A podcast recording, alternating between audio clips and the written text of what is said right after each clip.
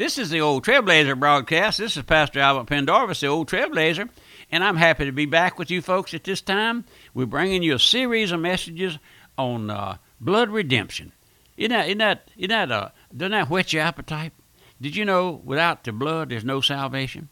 We're, we're saved by the blood, my friend. Oh, I have folks make fun of the blood, bloody religion they call it. But we, we, we're going to go on. That doesn't deter the old trailblazer. And uh, I'm just going to keep on as long as the Lord gives me grace and strength. And I asked you to pray for me. And uh, as you go to prayer uh, at your your church where you go, ask the, ask the prayer leader to pray for the old trailblazer. And said he's an old sinner saved by grace, but he, he'd like for you to pray for him. And then pray for my congregation here. Many of them are not saved, they tell me. So I'm asking you to pray for me and help me with the broadcast if you possibly can. We're bringing you the series of studies on blood redemption and today, at this time, we're going to begin a section speaking about Jehovah Jireh. You ever heard that expression? Jehovah Jireh over there in Genesis 22. That means the Lord will supply. The Lord will furnish all that you need, my friend. That's what the Lord uh, was dealing with Abraham. We're going to look at that coming up in our study. We've been bringing you these messages. Old Trailblazer oftentimes I get carried away and kind of get wound up. I want to slow down. Maybe you have difficulty hearing, and uh, but this is Pastor Pendarvis, Albert Pendarvis, and uh, folks want to know how to spell my name. It's P E N D A R V I S, three little syllables, Pendarvis, and that's the old trailblazer. But we're looking at this series now on blood redemption, and we're going there in uh, uh Jehovah Jireh is our subject. Jehovah Jireh, the Lord will provide himself an offering. If it wasn't for that, my friend, nobody would be saved. Are you saved? Are, are you washed in the blood? Has Jehovah Jireh uh, uh, furnished what you needed, my friend? The Lord will supply. Listen, Jehovah Jireh. Our studies found there in the 22nd chapter of Genesis, if you want to get your Bible and uh, open there for our study. When the man when man left the tree of life, listen, which was in the midst of the garden, he turned to the tree of knowledge of good and evil, which he was forbidden to eat. He left a life of utter dependence upon God and turned to a life of self sufficiency by which he became a God unto himself. Now, how many folks do I know, and you know, that are depending on self sufficiency? I tell folks, all the time in our messages here over the radio and through the wherever. The Lord, the Lord won't have anything that you put up. The Lord won't accept your righteousness. I have folks who tell me they haven't missed a church service in 40 years. I had this one lady tell me that she hadn't sinned in 40 years, banking on that to get her to heaven. And I never asked her, but she's about 60 years old. And I, I thought to myself, what about those sins before she started doing that? My friend, the Lord doesn't want your self righteousness. No, He won't have it. But listen, listen, for the man to get back to God after he had left the tree, he must come by the way of, of the altar to the place of death through substitution, which God provides. He must die to all of his rebellion, to all of his disobedience, to his pride, to his self sufficiency. And I know this sounds maybe far fetched and way off out there somewhere. But my friend, let me just let me just stop. He must die to all his rebellion. Did you know that man is is a rebellious creature? The scripture says he goes astray as soon as he be born, speaking lies. I think so much about the prodigal son. He was a fine young man, came up there in a fine home, but one day he told his father, said, Father, give me all that I got coming. I'm out of here in the in the vernacular of today's young people, he said, "I'm out of here. I'm out of here, Paul. I'm out of here. Give me all I got coming. I'm out of here." Full of rebellion. That has to go, my friend. That has to go. All that has to go. And his disobedience. That young man disobeyed his father. He, he knew. He knew better than that. Most most folks know uh, what sin is. Most folks know that sin God hates sin. Did you know the Lord hates sin? S I N. Oh, but listen, and pride. Oh, Pride goeth before a fall, the scripture says. Self sufficiency. How many do I know? How many children come up in the world and they become self sufficient? You ever see a little old toddler? You try to teach him how to tie his shoes and he pushes your hands away and wants you to, he wants to tie them himself. Not able to, but he thinks he is. He thinks he's self sufficient. Just so what a gracious illustration that is of a sinner pushing the Lord's hands back and saying, I'll save myself. I, I have enough righteousness. I'll do this. I'll do that. I'll dip soup. I'll make quilts for the homeless. I'll do that. Or I'll preach. A lot of folks think just because a man's a preacher that he's going to heaven. Oh, my friend, uh, there'll be plenty of folks there at the judgment who uh, stood up in front of folks and uh, proclaimed himself to be a pastor. And then his dependence upon himself has to go. All that has to go. I'll tell you, my friend, man has to come down, don't he? He has to come down. All of his love for sin must be put to death. Is, is, is there, is there a, a, a love in your life just for sin? Anything is sinful?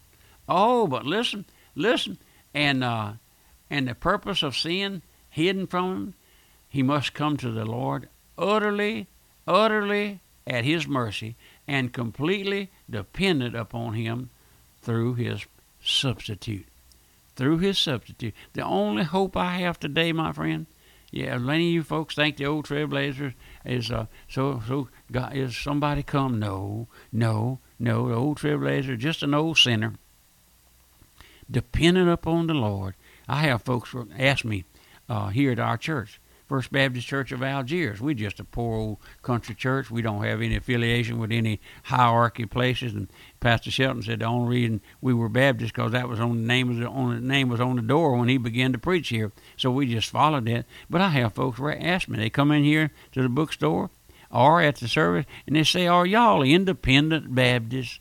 I say, "No, ma'am." and no, sir. We're the most dependent people you ever saw. We're dependent upon the Lord Jesus Christ for all of his blessing. We're not dependent upon some nomination, denomination of some uh, hard shell, soft shell, primitive. Uh, oh, we're not dependent on those things. No, we're not affiliated with those things.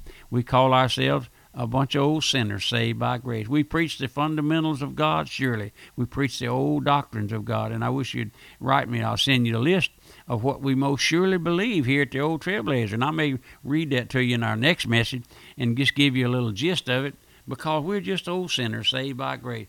But that man coming to Christ, uh, he cannot be saved apart uh, from a substitute. Hebrews 10 18 and 10 19 says, Having therefore, brethren, boldness to enter into the holiest. How? How? Can you, can you complete that verse? By the blood of Jesus, by a new and living way which he has consecrated or opened for us through the veil, that is to say, his flesh. His flesh. Let me mention that. Speaking about the veil, that makes me think. You know, when the Lord was crucified there on the cross, when he gave up the ghost, it says, the scripture says, that the veil in the chapel, in the temple, was rent in two. It was rent in two. I've heard uh, uh, educated people say that when the Lord left the cross, his spirit left the cross, he went through the temple, went through the tabernacle, and took his hand and rent that veil, split it. Up until then, you couldn't go in there. The average individual couldn't go behind a veil, just like the average individual. Now we come to Christ. We come to the Lord through Christ. Well, that veil was rent in twain, and after that day, it's always been where folks could go in there. But that's what the Lord did, my friend. Speaking of the veil, the storm center of Satan's battleground has always been against God's divine substitute for sinners, that is, the Lord Jesus Christ. Satan Satan is a, a bitter enemy of our blessed Lord. The battle today is being fought around the deity, the virgin birth, and the substitutionary death of Christ on the cross as God's divine substitute. There's never been another time uh, in, in my life that I haven't appreciated Christ as my substitute, as my hiding place. Oh, my friend, as my covert from the tempest. You know what a covert is? That's a place where you can hide from the storms of life. It's a, uh, it, it makes mention of the of the ocean, the sea there, where there's a where there where the, you you see that picture sometimes in the bookstore of this little little bird hidden away up there in a crack somewhere in a boulder, and the storm outside raging. Oh, my friend, listen. But that's what the Lord does, and uh, and and and and I'm not going to leave one thing uh, uncontested about the deity and the virgin birth and the substituting death. That's God's only provision for a lost sinner. That's the only hope we have, my friend. I told my congregation here the other night, I said, if you know another way to get saved, let me know. Let me know. I don't know but one way. The Bible only speaks of one way, and that's through, by and through the blood of the Lord Jesus Christ, through His righteousness, not ours. It's through His blood been sprinkled? Has, has the blood ever been applied to your heart, my friend? You say, Well, I get tired of you talking about the blood. Well, my friend, we're going to keep on talking about it because the Lord said, When I see the blood, I'll pass over you.